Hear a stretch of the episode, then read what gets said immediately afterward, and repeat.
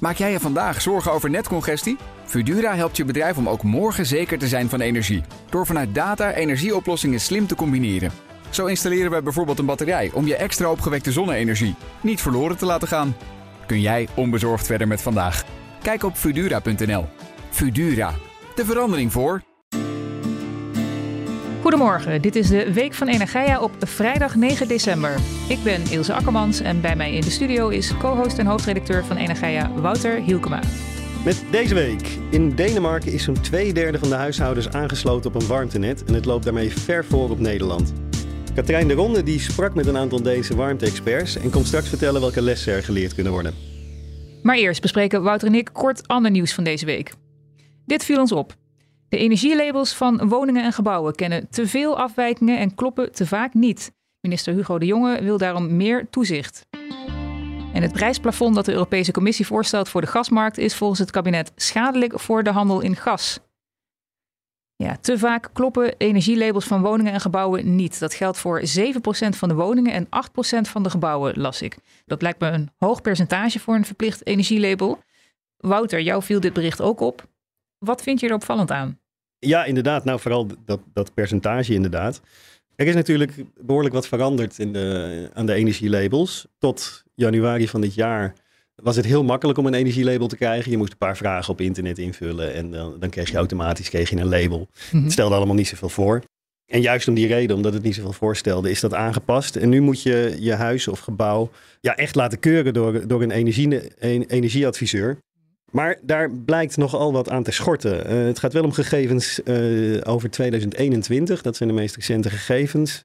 Bij een eh, gewone basisopname, zoals dat genoemd wordt, vertoont 16% van de metingen voor woningen kritieke afwijkingen. Dus dat is nog een veel hoger percentage dan je net noemde. Het, het is bij 7% van de woningen en 8% van de utiliteitsgebouwen is de afwijking zo groot dat het energielabel niet meer klopt. Ja. Eh, maar dus bij 16% van de, van de woningen en 12,5% van de, van de kantoren zijn er wel kritieke afwijkingen. Dat, dat is een, een, een enorm hoog foutenmarge. Dat vindt minister De Jonge ook.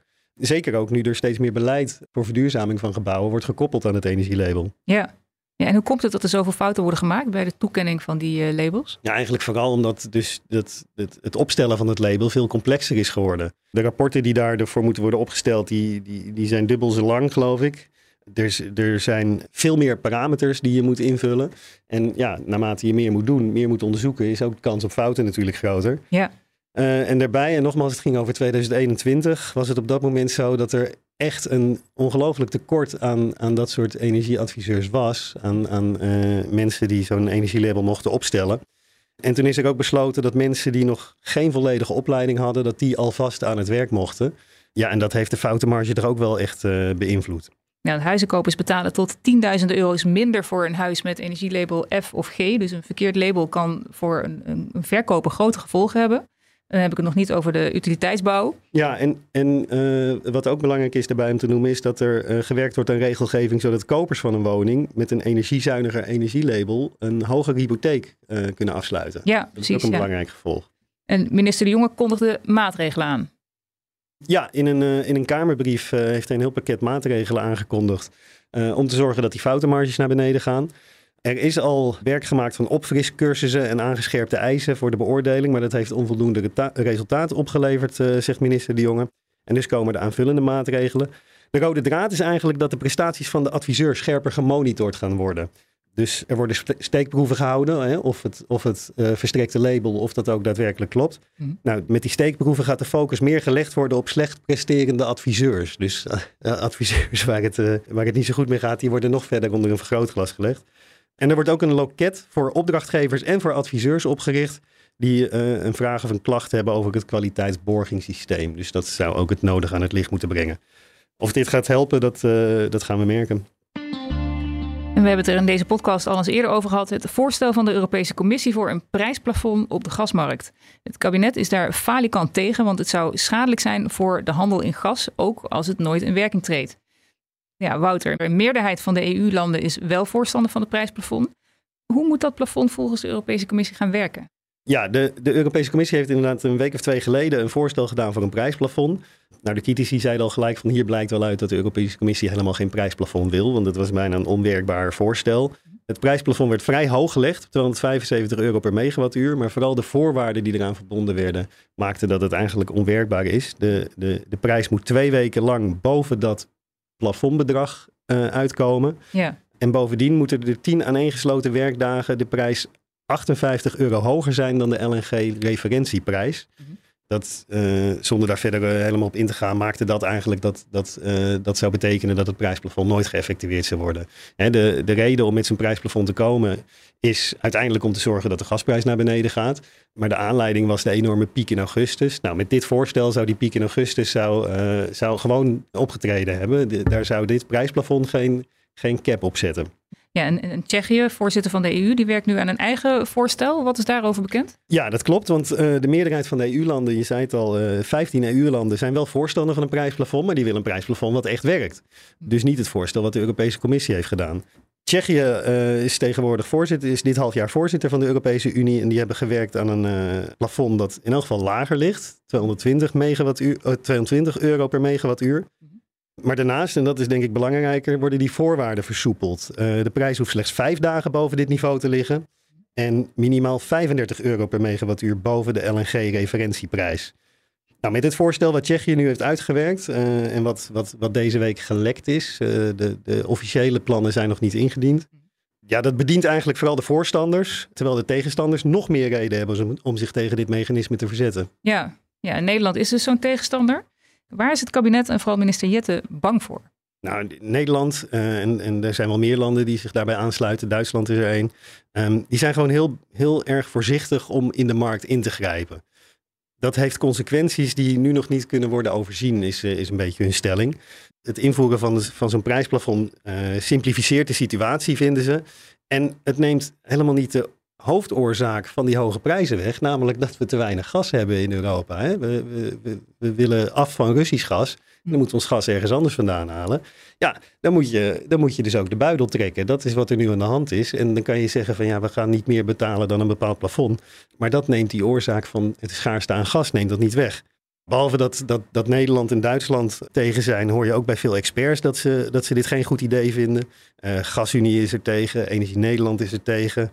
Zag gisteren in het uh, Financiële Dagblad uh, beurs ICE is, is ook tegen. Ja, waar, waar zij vooral bang voor zijn is dat, het, dat de risico's toenemen. Het is, het is uh, eigenlijk onduidelijk hoe zo'n prijsplafond precies in zijn werk gaat. Wat er gebeurt op het moment dat de prijs hoger wordt. komt er dan nog wel gas naar Europa? Hoe wordt het precies allemaal geëffectueerd? Nou, dat zorgt allemaal voor onzekerheid. En onzekerheid op een beurs betekent hogere prijzen. Bovendien is men bang dat uh, handelaren die nu op, op, op zo'n beurs handelen, dat die uh, ja, terugschrikken van dit soort marktingrijpen. En dat die dan maar meer bilateraal met elkaar gaan handelen, zoals het heet. Hè? Dat je gewoon onderling koopt en verkoopt. Ja. Nou, je kan je voorstellen dat op het moment dat je op een beurs gas koopt, dan ben je eigenlijk gegarandeerd van als je het verkoopt dat het verkocht wordt en als je het koopt dat je het geleverd krijgt. Want zo'n beurs, daar zitten allemaal waarborgen bij. Op het moment dat je bilaterale contracten gaat sluiten, ja, dan ben je gewoon van één partij afhankelijk kan die zijn afspraken nakomen. Nou, Ja. Dat verhoogt weer de risico's en dat maakt dat het ja, allemaal onzekerder wordt. Ja, de EU-lidstaten willen half december tot overeenstemming komen over de invoering van het mechanisme voor marktcorrectie. Ja, het, uh, het, het, lijkt er toch wel op dat er op een of andere manier een, uh, een, een, een marktcorrectiemechanisme komt. Uh, 13 december praten ze daar verder over. We gaan het hebben over Deense warmte. In Denemarken is ongeveer twee derde van de huishoudens aangesloten op een warmtenet. Het loopt daarmee ver voor op Nederland. Over welke lessen Nederland van Denemarken kan leren, praten we deze week met redacteur Katrijn de Ronde. Welkom Katrijn. Hallo. Ja, Katrijn, jij sprak met een aantal vertegenwoordigers van Deense warmtebedrijven op een bijeenkomst waar ook Nederlandse gemeenten bij waren. Wat was dat precies voor bijeenkomst?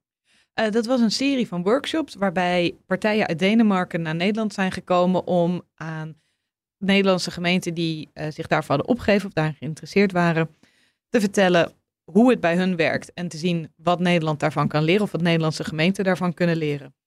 Ja, en jij mocht niet bij die bijeenkomsten, bij die workshop zelf zijn, maar wel met uh, de, de hoofdrolspelers praten, begreep ik. Dat klopt. Ik zat in een uh, ruimte naast waar alle gesprekken werden gevoerd, zodat iedereen vrijuit kon praten, zodat iedereen onderling vrijuit kon praten. En ik zat daarnaast en daar kwamen dan de hoofdrolspelers apart met mij spreken. En dat was, bij jou op audiëntie. ja, het was waanzinnig interessant. Maar goed, met welke boodschap kwamen, kwamen die Denen naar Nederland? Eh, de- nou, hun adviezen waren eigenlijk eh, eh, drie. Het was begin klein, pluk het laaghangende fruit eerst. leg daarmee een basis zodat je kunt uitbreiden. En zorg dat je warmtenet een verscheidenheid aan bronnen heeft. Zo, dat is zowel goed voor de leveringszekerheid als voor lage kosten. En het is natuurlijk ook vaak goed voor de duurzaamheid. Ja, de situatie is in Nederland natuurlijk heel anders dan in Denemarken. Hier is nog maar 6% van de huishoudens aangesloten op een warmtenet. En in Denemarken is dat 65%. Wat, wat verklaart dat verschil? Eh, de Denen waren daar inderdaad erg verbaasd over. Eh, Laura Kier van het Danish Energy Agency, vergelijkbaar met onze toezichthouder Autoriteit Consument en Markt. Dus Laura Kier zei, het eerste wat je hier op de universiteit leert is dat je een hoge bevolkingsdichtheid moet hebben in woningen die dicht bij elkaar liggen. Nou, en dat, dat beschrijft gewoon Nederland. Dus dat het hier zo weinig is, verbaasde hun. Uh, maar de reden is eigenlijk vrij simpel. Nederland heeft ingezet op een gasnet, omdat wij uh, de gasbel en slochteren hadden gevonden. En op dat moment, na de oliecrisis, heeft Denemarken ingezet op warmtenetten. Op basis van hele efficiënte WKK's, fossiel gestookte WKK's, de, die zowel elektriciteit als warmte kunnen leveren. En op afvalverbrandingsinstallaties. Ja, dus de uitgangssituatie voor Denemarken en Nederland was heel anders. Maar er zitten nog meer grote verschillen ook in de aanpak van Denemarken en Nederland. Hè? Bijvoorbeeld de financiering. Hoe pakken de Denen dat aan? Uh, de Denen hebben ervoor gekozen om de warmtebedrijven uh, publiek of coöperatief te maken. En coöperatieven, de, dus in handen van uh, burgergroepen, dat, dat noemen zij ook publiek. De warmtebedrijven mogen geen winst onttrekken aan hun bedrijf. Uh, ze zijn via de regulering verplicht om altijd tegen de laagst mogelijke kosten de warmte te leveren. Uh, en er is goedkope financiering beschikbaar, omdat het dus publieke partijen zijn. En ook nog een garantiefonds voor als het echt mis mocht gaan. Maar zoals de Denen mij verzekerden, is dat garantiefonds eigenlijk nog vrijwel nooit in actie gekomen. Ze zijn verschrikkelijk transparant over de kosten. Uh, zoals men wel eens zegt, ze, ze, weten tot op het koffiekopje hoeveel er wordt uitgegeven in een jaar. Nou ja, de Bank Nederlandse Gemeente in Nederland uh, heeft ook wel oren naar zo'n waarborgfonds. Of die zei in ieder geval dat bestaat al voor ziekenhuizen en woningcorporaties. Dus dat is prima denkbaar voor warmtenetten. En wat de Bank Nederlandse Gemeente of Caspar Boendemaker, die ik sprak, die daar werkt, ook zei is in Denemarken hebben ze één methodiek om te beoordelen of uh, een warmtenet in een gebied een goede optie is of niet. En die methodiek wordt overal gebruikt. Terwijl in Nederland vinden we toch op dit moment nog heel vaak iedere keer opnieuw het wiel uit. Ja, de Denen kijken ook anders aan tegen de omvang van warmtenetten, begrijp ik hè? Ja, de, de, wij denken heel vaak grootschalig. Dat komt waarschijnlijk ook doordat we dus die grote steden hebben met die mensen die dicht bij elkaar wonen. En dan lijkt het een heel, uh, hele logische oplossing.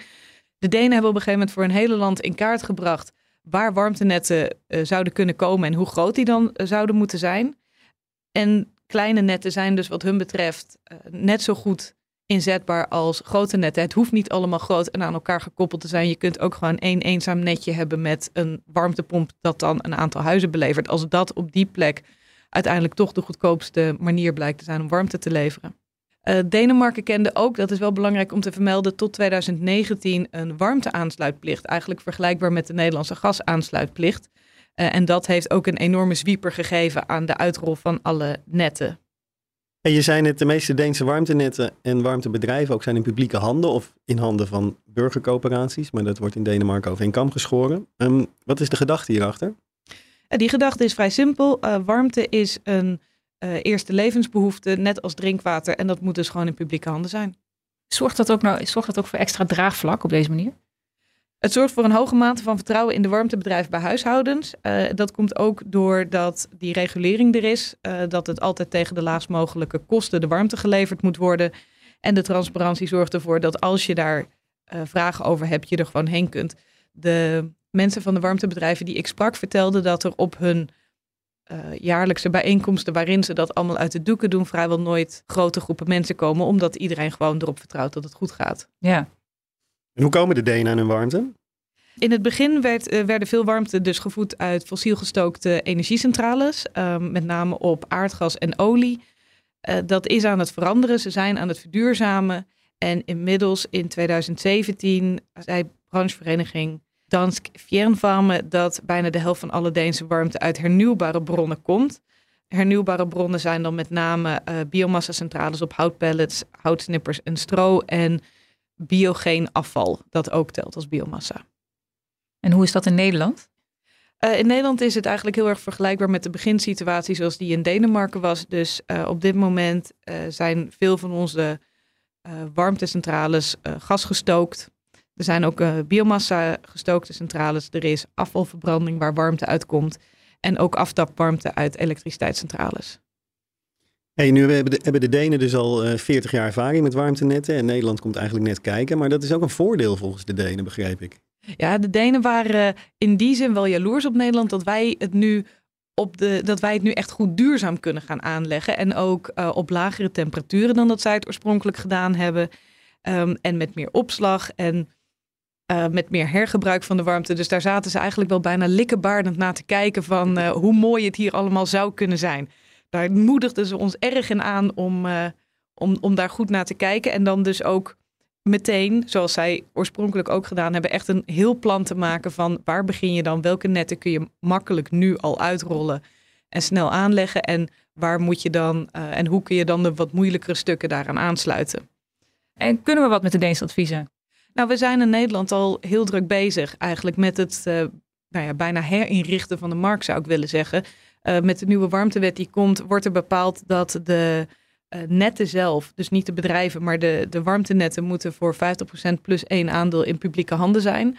En daarmee gaan we dus richting dat publieke eigendom wat Denemarken ook heeft. En dan ook wellicht richting meer die uh, publiekere vormen van financiering.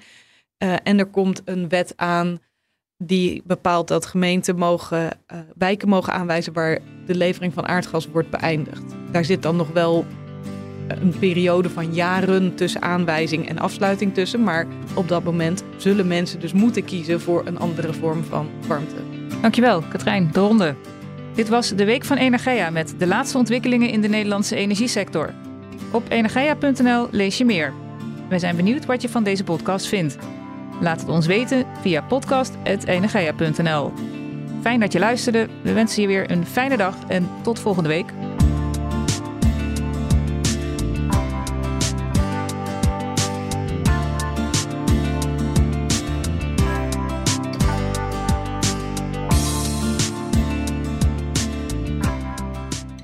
Maak jij je vandaag zorgen over netcongestie? Fudura helpt je bedrijf om ook morgen zeker te zijn van energie. Door vanuit data energieoplossingen slim te combineren. Zo installeren we bijvoorbeeld een batterij om je extra opgewekte zonne-energie niet verloren te laten gaan. Kun jij onbezorgd verder met vandaag? Kijk op Fudura.nl. Fudura, de verandering voor.